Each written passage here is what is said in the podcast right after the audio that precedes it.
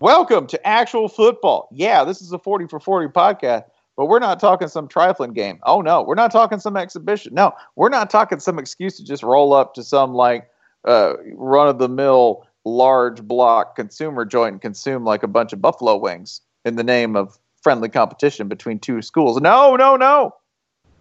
We're at the Peach Bowl semifinal. That is the game which is symbolized on SB Nation's bowl guide with a cow riding on an enormous zeppelin. Yeah, we're at Alabama, Washington. This is real and it is happening at 3 o'clock p.m.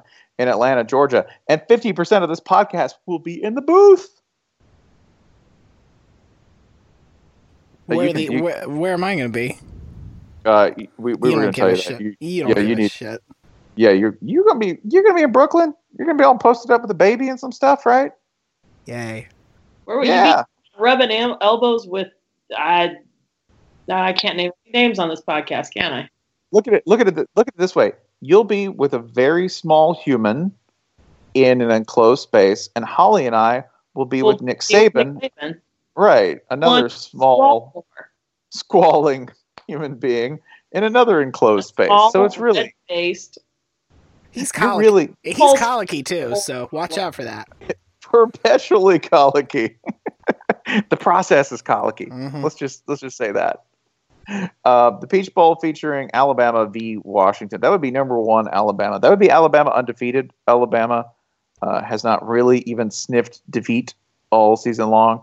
Versus uh, number four Washington, our Pac-12 champs, coached by Chris Petersen, coming off of a one loss season in the Pac 12. That would be one loss to USC, a team that, yes, early in the season and before they were really fully formed and changed quarterbacks to Sam Darden, Darnold. Um, what was what was the score of that game? Does anyone have that on hand? Was it fifty six to three? Uh, I think it was eight, eight, 80 to nine. Yes. Yeah. Yep. Nailed it.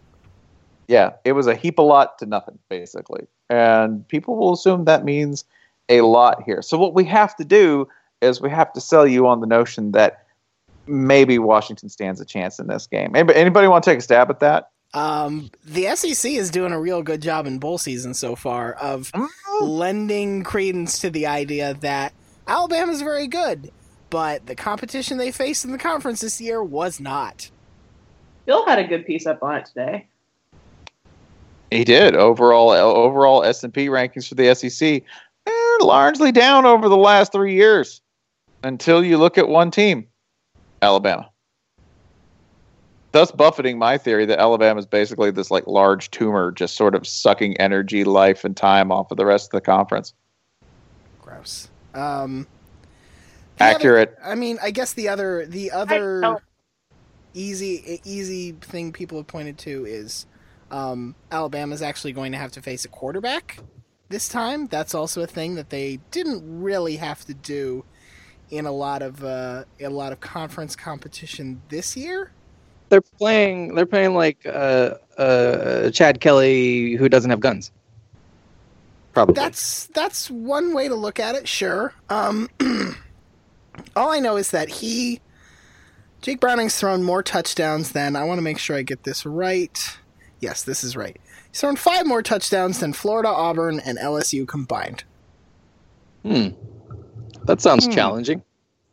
I, I, will also state this while we're selling on this, and this is uh, tangible, and I have an intangible to go after it. One tangible advantage that Washington has is this Washington has two wide receivers. And, and, and like, tell me a time when Alabama's faced two actual wide receivers with an actual quarterback who can get them the ball.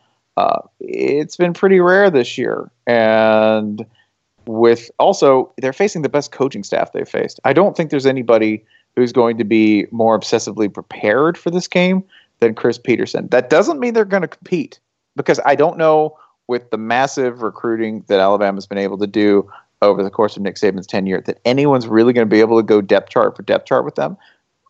But they're not going to walk in not knowing what they're going to see. They're going to see everything and they're going to know what's coming. So Washington will be like the most studied, and they'll have an advantage at the perimeter. Other than that, mm, I, I got nothing.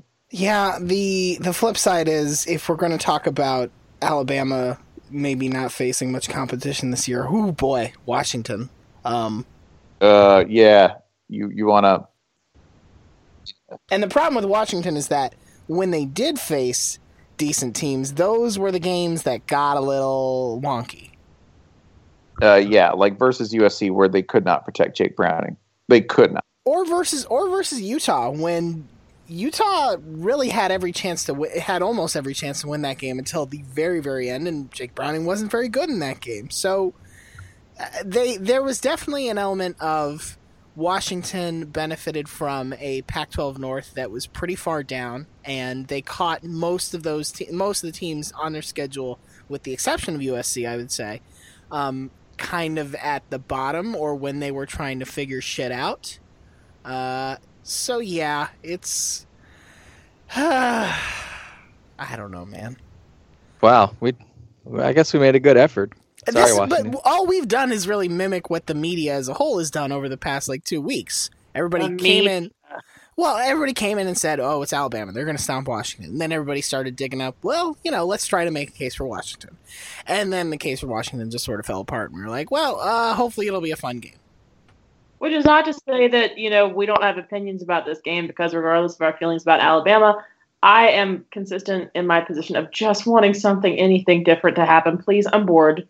there is there is one X factor here, and that is that um, now that Lane Kiffin has a new home to go to, he's getting a little mouthy. Uh, yeah, Lane Kiffin. In addition to Alfie's a great word for it.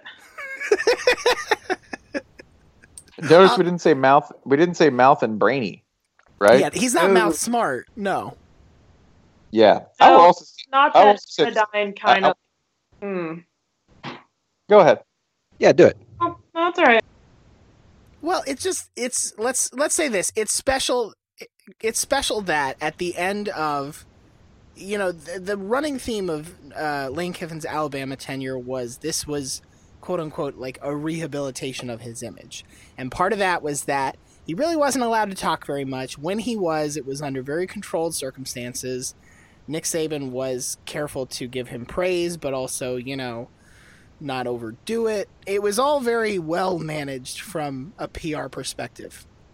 And And then and then Lane Kiffin said, "You know what? Now that I have a job at FAU, uh, I think that people need a Lane gets real feature." Whoops. Yeah, and they got one. They they really got one because he he did say this that when asked if his three years at Alabama had been fun, he said, "quote fun." Yeah, we don't use that word a lot. But Yeah, but Holly That's- really wants to. I know Holly wants to talk about more than that. Uh, it's it doesn't really it's not really a tonal fit for this podcast. I'm not sure this is the medium to That- point no, out instead of being like the fine. usual anodyne kind of asshole he is. Lane Kiffin said, you know, he hired Kendall. He's hiring Kendal Briles to be his offensive coordinator. That's Briles from Baylor, and said the reason he didn't bring Kendal's daddy along was because he didn't want protesters. Yeah, and also on the roster now is the quarterback who was booted from FSU for punching a woman, which apparently that was in motion before Lane got there. I don't know if I buy that really, because like, who who brings in a quarterback without consulting the coach you're about to hire? But Well, that's the thing. He said it when it came up in Nancy Armour's USA Today story yesterday, and I thought it might have been like I read it and I got mad and I read it again, and you can see a way in the story in which this quote could have come from like somewhere else in the interview, and it's just unfortunately placed. But then he fucking said it again. He was pretty. Yeah, when he talked to Thamel, it was pretty. It was pretty clear. Yeah, Well, you, you'd have to assume somebody was watching the FAU situation at all. That that's where that's where things get real. about private prisons and panopticons, but this doesn't feel like that place. Yeah, let's remind everybody Florida Atlantic was going to have a an actual stadium named after a prison, a private prison company, right? Uh, but Welcome yeah, to Running Man Stadium. between Schnelly, Carl Pelini, Alcatraz, and now Kiffin. It's pretty special. uh, yeah, this Pretty is goddamn special. it, it's going to be good. Uh, two words: boat accident. Boat accident. Oh god, Two more words: insurance fraud. Insurance. guys, guys, it can be both. yeah, they go hand. They go hand You in got hand. boat accident in my insurance fraud. I will also. I would also be. I think I'd be irresponsible, and I'd be completely disloyal to the mission statement of this podcast and our website if I did not cite things that would happen to Alabama fans as they entered Atlanta, because many of them are veterans now, but there's still people from Alabama entering the city of Atlanta. So the following things will all happen. If you have a few, just chime in. Uh, I've got a couple that are just guaranteed. One, when do we get off the train? When This is is it? always Hay- my favorite when everybody behind them just starts screaming "Go, go, go!" like they're in a Navy commercial. yeah, which I have done. A very slow Navy commercial. And do you want to exit train slowly? The Navy. I have never once taken advantage of the fact that these jackholes don't know where to get off a labeled train station. Yeah, the thing that says the Georgia Dome, and they're like, "Is this where we get off?" Yes, it's where you get off, honey. Just go, go. I've ahead. never once taken advantage of this, and it's not out of the goodness of my heart. It's more out of boredom. I mean, all, I, all I'm hearing is Washington fans need to doctor some signage. So Uh, two Alabama fans milling around the Georgia Dome with the universal look up. This ain't shit on their face. That's it. That's another good one. Is mm, this ain't shit. Swan around Atlanta, going like, "Is everything wrong with the world? Like it's New York."